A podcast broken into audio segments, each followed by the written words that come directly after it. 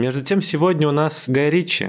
Гай наш родной. Он родной для Мадонны. И то был. Нет, ты что, для всех нас. Понимаешь, это образы из детства. Это кино, которое мы впитали вместе с первыми видеокассетами. Это фильмы, которые сформировали наши первые представления о прекрасном, первые представления о добре и зле.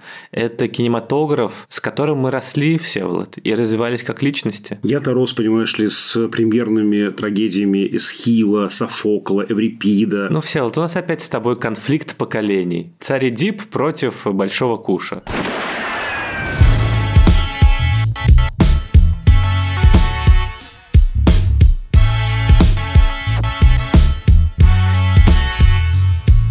Всем привет! Это подкаст «Кинопоиска. Крупным планом». Меня зовут Даулет Жанайдаров, я редактор видео и подкастов «Кинопоиска». А я Всеволод Коршунов, киновед и куратор курса «Практическая кинокритика» в Московской школе кино. Каждую неделю мы обсуждаем новинки проката, иногда разбираем классические фильмы, а еще советуем, что посмотреть. Сегодня в фокусе нашего внимания редкая птица в российском прокате, которая, наконец, добралась до онлайн-релиза на Кинопоиске. И с двадцать четвёртого марта ее можно смотреть по подписке «Плюс». «Операция Фортуна. Искусство побеждать». Гая Ричи с Джейсоном Стейтемом, Обри Плазой и Хью Грантом. Тем более утешительно видеть зарубежный хит в нашем онлайн-кинотеатре на фоне всех новостей про ход контента, в том числе диснеевского и так далее. Во многом потому, это такое какое-то радостное событие, потому что Гай Ричи, конечно, народный российский режиссер. Его у нас очень любят, еще со времен «Карты. Деньги. Два ствола» и «Большого куша». И каждый новый фильм, независимо от качества и оригинальности, актерского состава и так далее, обязательно вызывает повышенный интерес у отечественной публики. И, условно, «Меч Короля Артура», который во всем мире не добрал, в России, в странах СНГ собрал прямо больше ожидаемого. И те же «Джентльмены», во-первых, удивительным образом в России собрали больше, чем в Великобритании, а еще у них какое-то рекордное количество просмотров и оценок на том же Кинопоиске. Вот, поэтому, конечно, Гай Ричи такая важная фигура для российского кино, хотя формально это, конечно, уже такой молодой классик британского кино. И в «Операции Фортуна» Ричи в каком-то смысле возвращается к своей фирменной ироничной интонации после насупленного и серьезного гнева человеческого, который мы тоже обсуждали в одном из выпусков. И вот в этом месте после преамбулы я обычно в В начале каждого подкаста кратко пересказываю сюжет фильма в одной-двух фразах. Но в случае «Операции Фортуны» это, если честно, не совсем осмысленное занятие, потому что сюжет здесь откровенно на втором, да даже не втором, на третьем, нет, давайте скинем с пьедестала сюжет, на четвертом месте. И единственное, что нужно знать про фильм, что это такой вот пацанский пересказ Бондианы. Причем Бондианы времен Пирса Бросмана или Роджера Мура, а не Дэниела Крейга. То есть те времена, когда франшиза шпионская не особенно заморачивалась психологической достоверностью или там глубиной, а просто развлекала экшеном и шутками, не укорененными в реальности, как правило. И в этом жанре попкорного кино «Операция Фортуна» крайне адекватно выступает. Потому что здесь есть и саспенс-моменты, и аттракционы, все экшены работают как надо. Да, все-таки Гай Ричи крутой режиссер чисто с ремесленной точки зрения, особенно когда речь идет про какую-то боевку. И от юмора я несколько раз прямо раскалывался, хотя и было, если честно, какое-то стыдное слегка ощущение, что, ну, это вот прям не очень изящная сейчас шутка была, но свою цель выполнила, чего уж там. Так что, в принципе, конечно, с одной стороны, нам тут вроде как кажется, что нечего обсуждать, но, во-первых, в любом мейнстримном кино, в любом каком-то феномене кинематографическом можно найти что-то интересное, что-то, что говорит о духе времени или же интересное с точки зрения киноязыка. Во-вторых, в «Операции Фортуна», которая, вообще говоря, такой стандартный мейнстримный фильм, здесь прорываются некоторые обсессии Гая Ричи и остатки его авторского стиля, про которые, мне кажется, интересно поговорить, потому что это вообще важный феномен. И я знаю, что многие отказывают Гаю Ричи в звании автора, но совсем избегать анализа его кинематографа я бы не стал, учитывая, сколько людей его любят. Всеволод, хотел тебя спросить, как тебе кино? Получил ли ты от него удовольствие? Или у тебя опять вот будет эта вечная претензия к боевикам, что в них никак не проблематизируется убийство и насилие, и ты хочешь видеть на экране эмпатию к безликой массе врагов? Учитывая, что на следующей неделе мы будем обсуждать Джона Уика, у тебя, конечно, тяжелый период начался. Вот. Опять мы бросаем гуру киноведения в... в пекло массового кино. Вулкан, извергающийся лавы, массового, жанрового, конвенционального кино, состоящего из узнаваемых элементов, каких-то даже клишированных элементов, да. Знаешь, у меня к тебе встречный вопрос, пока мы не забыли. Если сюжет на четвертом месте, то что же на первых трех? На первом месте это юмор, потому что фильм скорее комедия, чем боевик. Как мне показалось, то есть это комедия с элементами экшена, нежели экшен с элементами комедии. То есть здесь больше именно какого-то такого переворота ожиданий от шпионского жанра. Это скорее игра в него и такая даже, можно сказать, пародия, просто выполненная на таком высокотехническом уровне и такое внимание, уделяющее экшену, что в целом можно воспринимать и просто как шпионский боевик, тем более, что сами шпионские боевики уже в какой-то степени стали пародиями на себя, и там бесконечно такое обжевывание элементов. На втором месте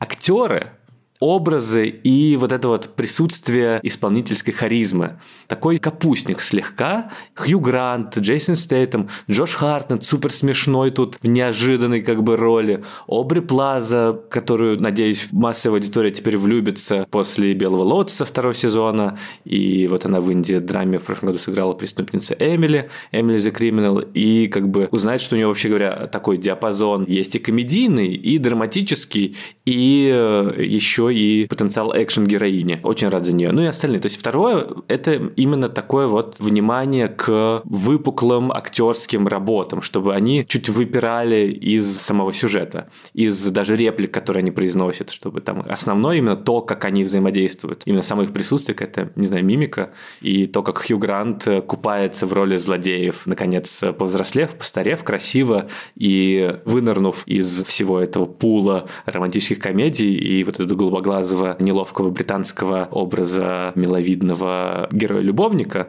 и он, наконец-то, показал свой диапазон и свою харизму именно отрицательную. При этом остался все равно обаятельным и миловидным, и вообще классным. Вот если бы все такие злодеи были в кино, зла бы не было бы, вообще никаких не было бы проблем. Это же просто такое слегка перегримированное добро, мне кажется. Слегка такое. Да? Ну, он торгуется оружием, так что давай-ка не будем.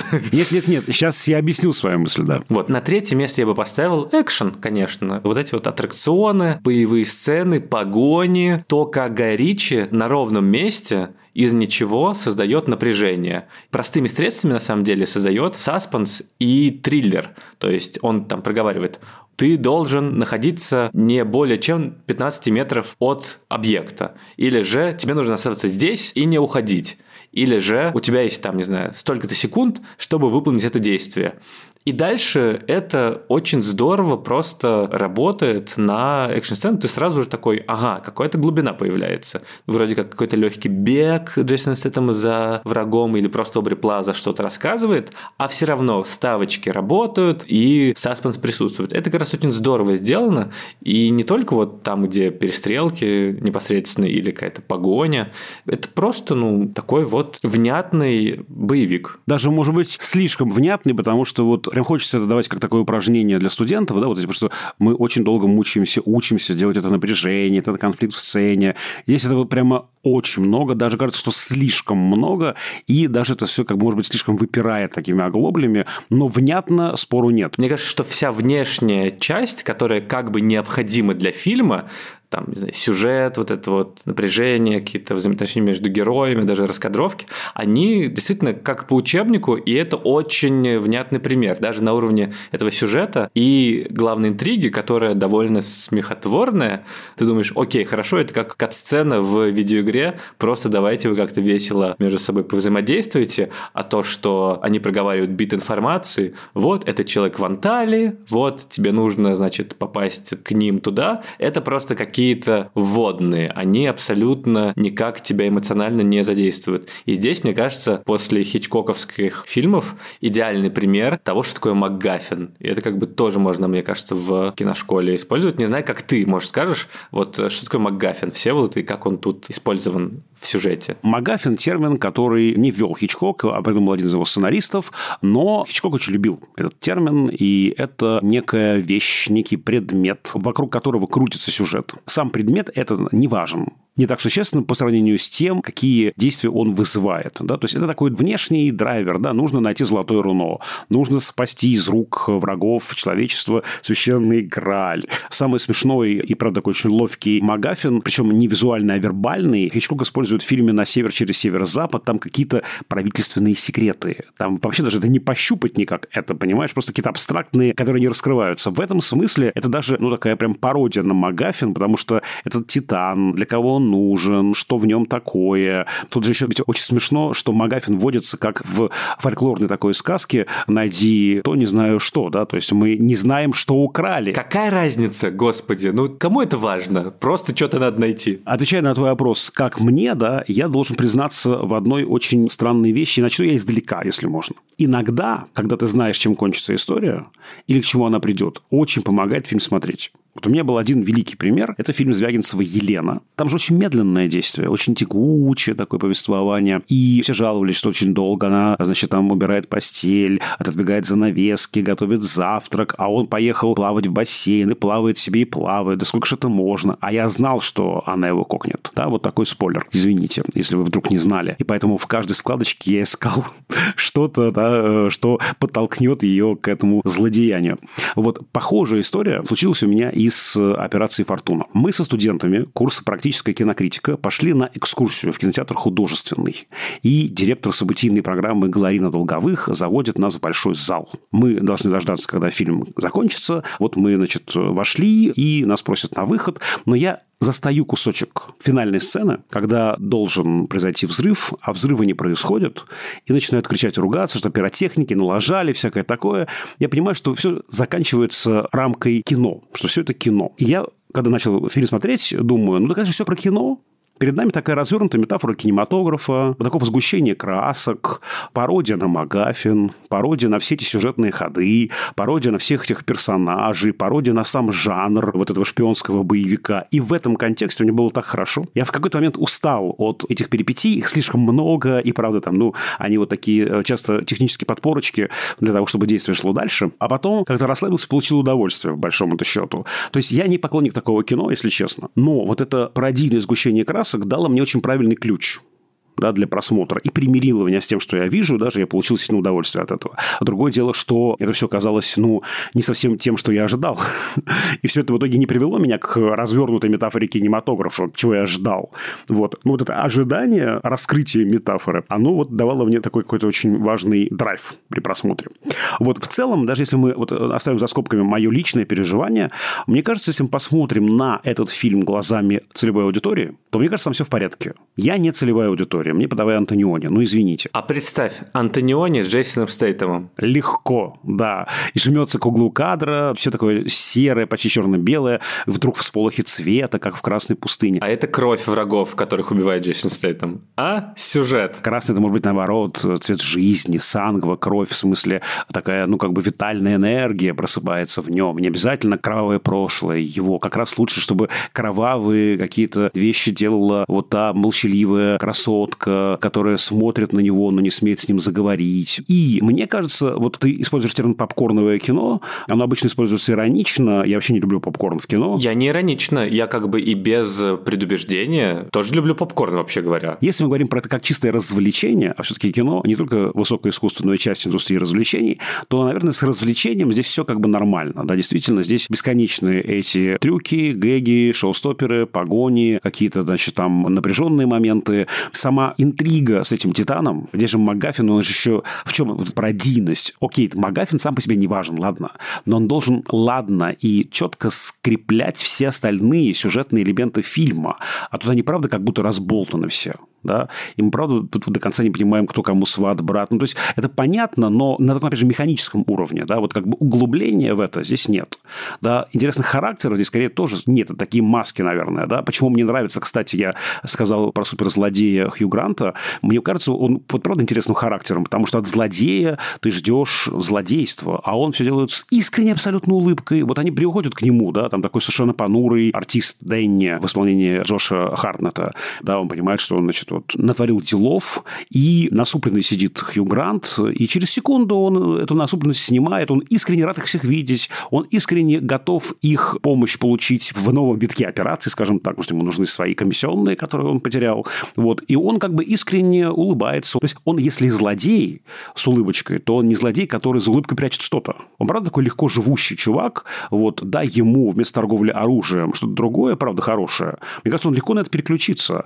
в нем от этого нет злодейской энергии, вот, и поэтому тут вот, опять же, они в целом, ты прав, покапустнически так заострены все эти образы, мы их называем скорее масками, да, вот такие непротиворечивые, вот, очень внятные, две-три какие-то доминантные особенности, вот, а характер, он всегда как бы более сложный, более такой густой, более глубокий, здесь их, кажется, нет, только, может быть, персонаж Хью Гранта как-то еще претендует на эту роль. С одной стороны, да, с другой стороны, здесь эти маски, они тоже не совсем классические, то есть тут, поскольку это пародия на шпионский боевик, на шпионский жанр, на бондиану, то у тебя есть вот это вот переворачивание отношений между героями, и что номинальный вот этот вот крутой мужик, центральный Джейсон Стейтем, конечно, он там всех раскидывает с легкостью, ни разу не морщится, когда пачками убивает людей, или когда ему грозит какая-то смертельная опасность, то есть он типа, он не просто крут, он мега-супер-пупер крут. Важный момент, который меня очень сильно как бы вот включил вдруг эмпатическое во мне, ладно, для задачи я еще готов это принять, там какая-то задача, какие-то злодеи, какое-то супероружие будущего, ладно, ничего там не понимаю, допустим, нужны эти все жертвы, хотя я против насилия, ну, допустим, но вот этот злобный стоит там, вот он видит, что там какой-то охранник там, видимо, как-то задел его, как-то, да, вот что-то там ему не понравилось, и он раз и прямо стреляет ему в ногу, все, ты уже уходишь, ты уже можешь не стрелять, да, но ты ему выстрелил в эту ногу, вот зачем, да, я прям возмутился, думаю, ах ты собака такая, ах ты злодей, вот кто злодей настоящий. Я просто хотел сказать, что Джейсон Стэйтем тут, в моменты, когда у нас не экшен, он по большей части смешной, особенно когда они как-то взаимодействуют с героиней Обри Плазы, потому что тут есть вот эта вот попытка переворота такого маскулинного жанра, ну и Гай Ричи, в принципе, очень мужской режиссер, и в этот вот мир впрыскивают остроумную, крутую, суперпрокачанную профессионалку-героиню, которая всем показывает и доказывает, что, вообще говоря, мальчики тут не всегда во всем компетентны, и она над Джейсоном Стейтемом подшучивает. И это очень классная динамика, не вполне обычная. То есть, не знаю, в «Бондиане» у тебя не то чтобы часто главный герой становится объектом шуток, а здесь вот эта вот насупленная серьезность Джейсона Стейтема постоянно, которая очень комически на самом деле выглядит. Вот это вот его сдвинутые брови и то, как он типа супергрозно смотрит на мир, а на самом деле еще чуть-чуть, и это уже пародия на крутого героя. А здесь она над ним подшучивает. Здесь как будто бы такой вот иронический взгляд на этого персонажа. И очень много моментов, когда она что-нибудь такое говорит, очень живо, с такой мимикой, а он просто стоит и... И это смешно. Ну, и это как раз какой-то такой переворот. Да, конечно, они тут все, не знаю, не выходят за предел масок, но в каждой вот этой вот маске находится какая-то живая черта, вроде не знаю, то, что вино очень любит, пьет, вот это то, что он слишком серьезный и не очень умный, и, не знаю, путает перед и зад. Или же у Обри Плазы, что вот она такая вся ироничная. Или Джош Хартнет, который красивый и высокий и подкачанный, а он тут играет такого вот трусишку актера слегка, который робеет в мире больших гангстеров и шпионов. И это тоже очень здорово работает на контрасте. Ну, то есть, да, они тут все не то чтобы глубокие, но второе дно у каждого на самом деле присутствует. Ну, да, они с поворотом, да, и наиболее ярко, наверное, это у персонажа Плазы, да, потому что она, действительно, ну, вот это может звучать сексистски, но она, правда, за эту маску прячется. Красивый, не очень умный, да, ей это выгодно, да, и когда ей нужно, она, собственно, переходит в другой регистр, очень трезво мыслящий, быстро ориентирующийся достаточно циничной, очень умной женщины. Да, и мне, конечно, очень порадовала сцена, когда она практически как кандидат искусствоведения обсуждает современное искусство. Это же прекрасно. Ты знаешь, по поводу вот этих, кстати, поворотиков, их же очень любят Гай Ричи. Мне очень нравится один персонаж. Это мало, может быть, заметный. И не думаю, что он остается в памяти, между прочим, оперативной у зрителя спустя годы. Но мой любимый персонаж у Ричи – это Большой Крис из фильма «Карта. Деньги. Два ствола». И вот я в этом вижу какой-то ключ вообще к творчеству Ричи. Помнишь, это такой бандит, который ходит со своим сыном маленьким. Это есть немножко и в Стейтеме, и это есть в еще большей степени, как мне кажется, в Хью Гранте в этом фильме «Операция Фортуна». Ну вот там, смотри, он ходит со своим сыном, такой насупленный, такой шкаф, очень жесткий, да. При этом у него есть какие-то моральные принципы. Пристегнись, а это мы делать не будем, а это я вам отдаю, а это я вот там себе забираю кое-что, да, но вам тоже отдаю. То есть в нем есть какая-то такая честность, моральное какое-то основание, да. Он не настолько циничный, как все остальные. И вот, мне кажется, вот есть и вот в персонажах Ричи в этом фильме что-то такое. И мне это очень симпатично, да, что вот как бы насилие, оно оказывается, ну, как бы игрой, что ли, да, игрой, за которой скрываются какие-то очень внятные нравственные, да, этические основания, и понятно, что есть что-то, да, на что эти персонажи не пойдут. Да не, ну, на самом деле, просто тут такой легкий выбран тон, что тебе хочется как-то видеть лучше в этих героях, что они, как бы, действительно хорошие, вот, а даже эти злодеи, миллиардеры-программисты, кстати, какой-то знак времени, если честно, что у нас уже который раз главными злодеями выступают вот эти вот люди из Силиконовой долины. Это как «Достать ножи два».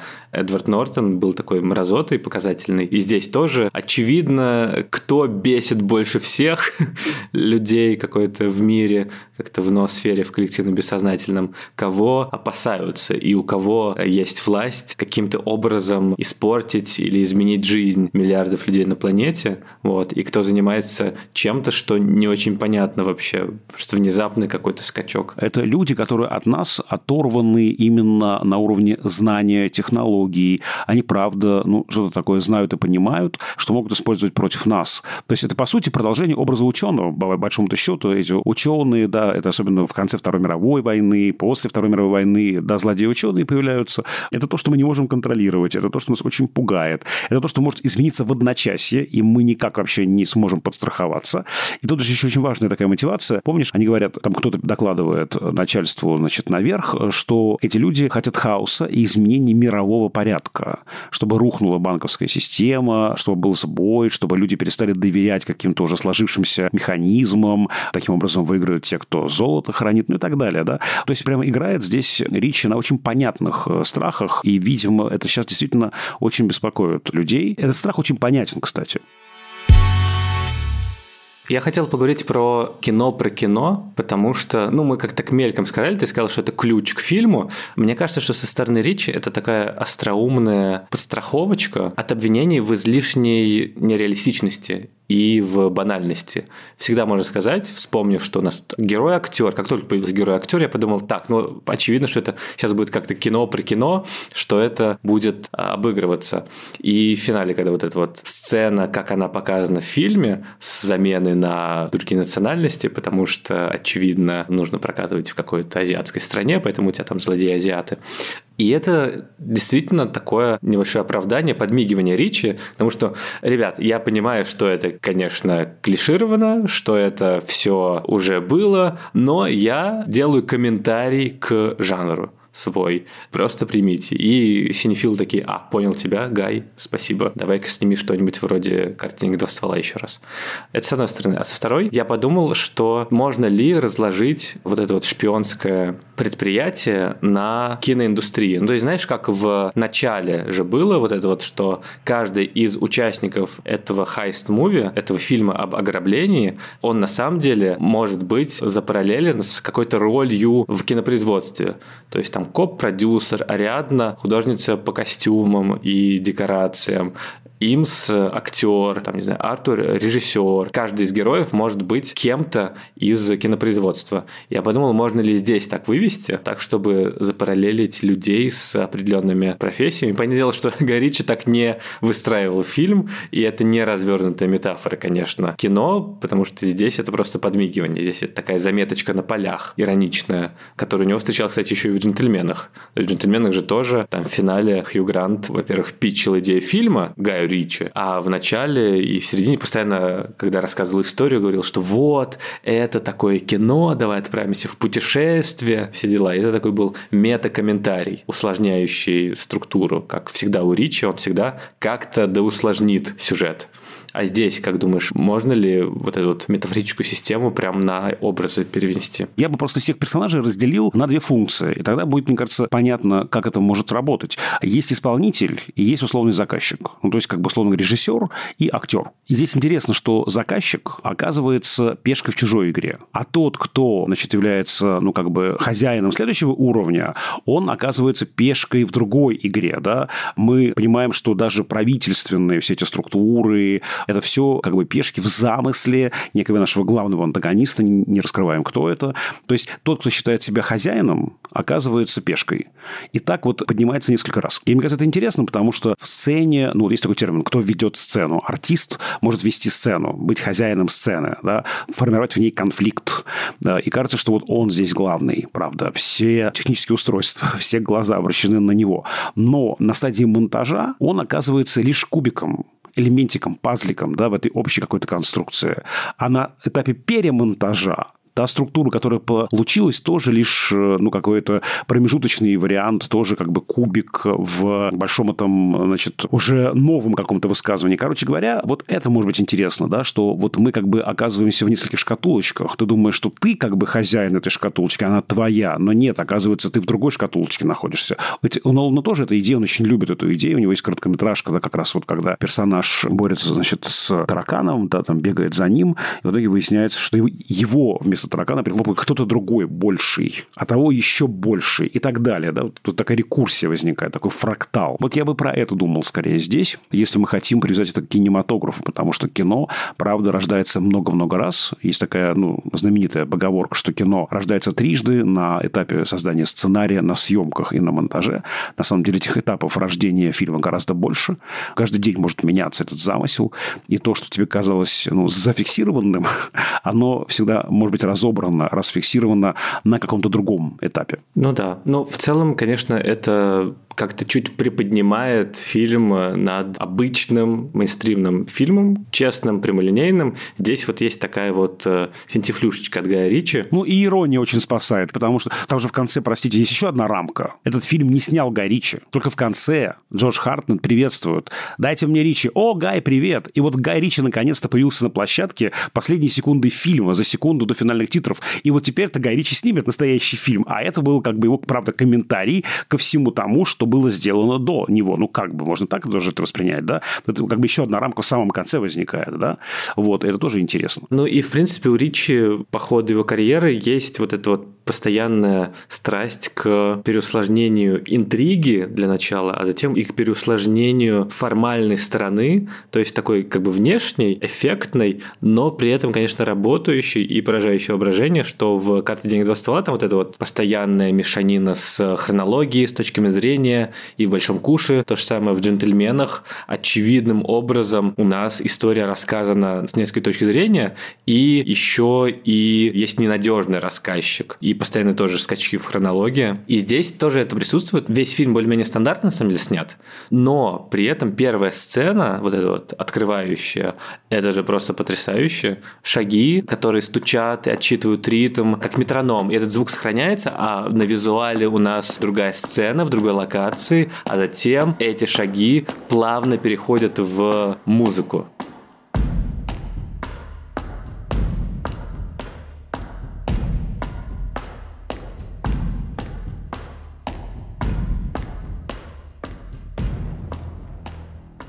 И это, в принципе, довольно такая типичная игра со звуком и с ритмом и с монтажом для Гая Ричи, потому что у него, например, в «Мече короля Артура» была вот эта вот интересная игра с хронологией в монтаже внутри сцены, когда кто-то рассказывает о том, что они будут делать, планируют только, и мы видим, как это происходит, а затем возвращаемся в настоящее время, и из будущего времени что-то говорят, а в прошлом отвечают на этот вопрос. И здесь тоже так же. Здесь вот это вот у нас три, получается, времени и места действия в первой открывающей сцене, которые интересным способом переплетены. То есть вот это вот доклад в министерстве, вот это вот нападение на лабораторию и то, как рекрутируют Джейсона Стейтема. И оно все очень экономно и эффектно подано, и это действительно какое-то большое мастерство в том, как сделать структуру сцены очень хаотичной, быстрой, но вместе с тем максимально понятной. То есть ты все понимаешь из этого открывающего фрагмента,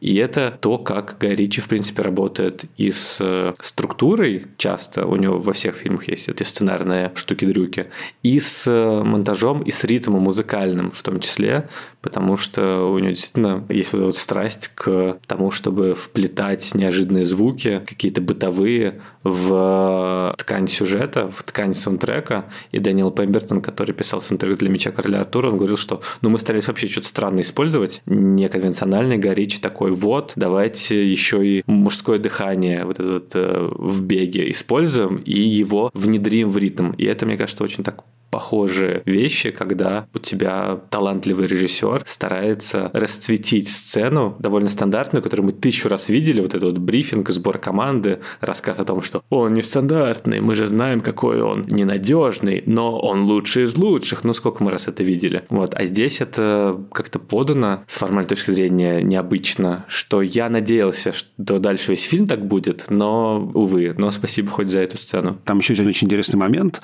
Уже даже не помню, кто из персонажа, если честно, наклоняется к другому, чтобы там что-то такое шепнуть, что-то такое важное, да, и весь интершум замирает. Мы слышим только эти важные, ключевые для этой сцены слова, потому что оба персонажа поглощены этими словами. Как бы мир поставлен на паузу в их сознании. Как только слова произнесены, звуки возвращаются. Тоже такое бесхитростное, но довольно внятное решение. Думаю, ты жаждешь свободы.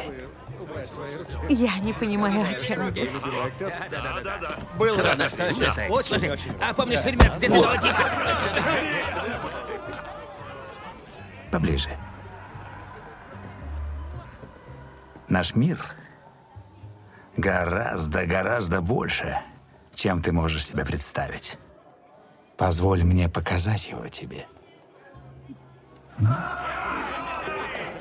Не могу не сказать. В «Картах. Деньгах. Два ствола» вот сейчас пересматривал, прям очень порадовался. Раньше как-то не обращал вот такого внимания на это. Там очень же здорово сделаны монтажные склейки между сценами, что, например, кто-то кому-то что-то рассказывает, склейка, и персонажи уже из другой сцены сидят так, как будто они слушают того, кто рассказывает, да. То есть две сцены смонтированы как одна, понимаешь? То есть там без перебивки и без переходов, наоборот, как бы они вшиваются друг в друга, и так вот делают постоянно, да, такие ложные как бы склейки, которые показывают нам, как как раз соприсутствие этих разных сюжетных линий в одном сюжете. Поэтому режиссер-то он не простой. Мы видим владение языком экрана, мы видим владение всеми этими инструментами. Может быть, Гаю Ричи, поворчу я, не хватает глубины. Вот если бы его действительно соединить с кем-то, кто даст глубины этим картинам, цены им бы не было, да? То есть мне очень нравится вся эта ремесленная составляющая, но мне остро не хватает вот этой вот какой-то такой глубинной, не обязательно философской, может быть, психологической, социальной какой-то подоплеки. Но, с другой стороны, в этом есть Гай Ричи. Да, собственно говоря, его фильмы похожи на такие большие клипы, яркие, такие пестрые, запоминающиеся. Может, это и неплохо. Может быть, и не всегда должен быть в фильме элемент Микеланджело Антониони. Не знаю.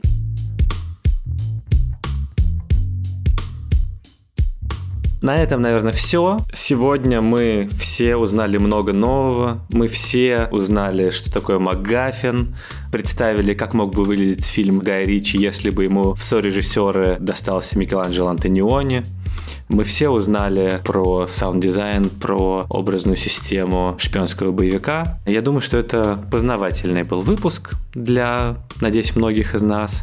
И следующие будут не менее познавательными. На сегодня мы заканчиваем с Гаем Ричи, но, безусловно, вернемся к нему когда-нибудь, потому что режиссер, которого все полюбили на рубеже девяностых нулевых, а именно тогда снимали самые любимые ныне режиссеры российского кино, и тогда же сформировалась основная группа людей, которые смотрят кино. Вот, то есть, если вы посмотрите все ретроспективы, то вот это вот девяностые нулевые, это вот они, условно, Озон, Джармуш, Тарантино, Гай Ричи, Такеши Китано. Мы, конечно, к Гаю Ричи вернемся, потому что он набрал какую-то крейсерскую скорость, и в этом году выпустит еще фильм «Переводчик», и еще в какой-то момент фильм «Министерство неджентльменской войны» с Генри Кавиллом. Короче, прям вот многостаночник. Удачи Гаю Ричи, очень рада за него. Хорошо, что у человека есть работа. Вообще всем бы так. Вот. А нам всем желаю, чтобы было побольше фильмов, на которых мы могли бы отключить мозги и просто получать удовольствие. Потому что и такие фильмы тоже нужны.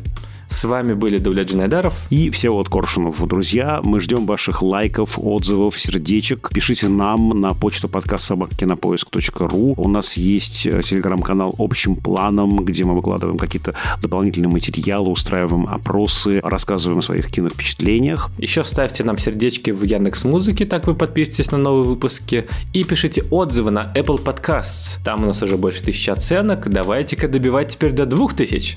Вот, так что ставьте там пять звездочек и пишите, за что вы нас любите, за что вы нас ненавидите, быть может, или же какие-то пожелания и идеи. Над этим эпизодом работали звукорежиссерка Лера Кусто и продюсер Бетти Исакова. До скорых встреч. До свидания, друзья. Конечно, тут есть одна точка, которая очень связывает меня с фильмом, когда персонаж Стейтема говорит так: мы едем в отпуск.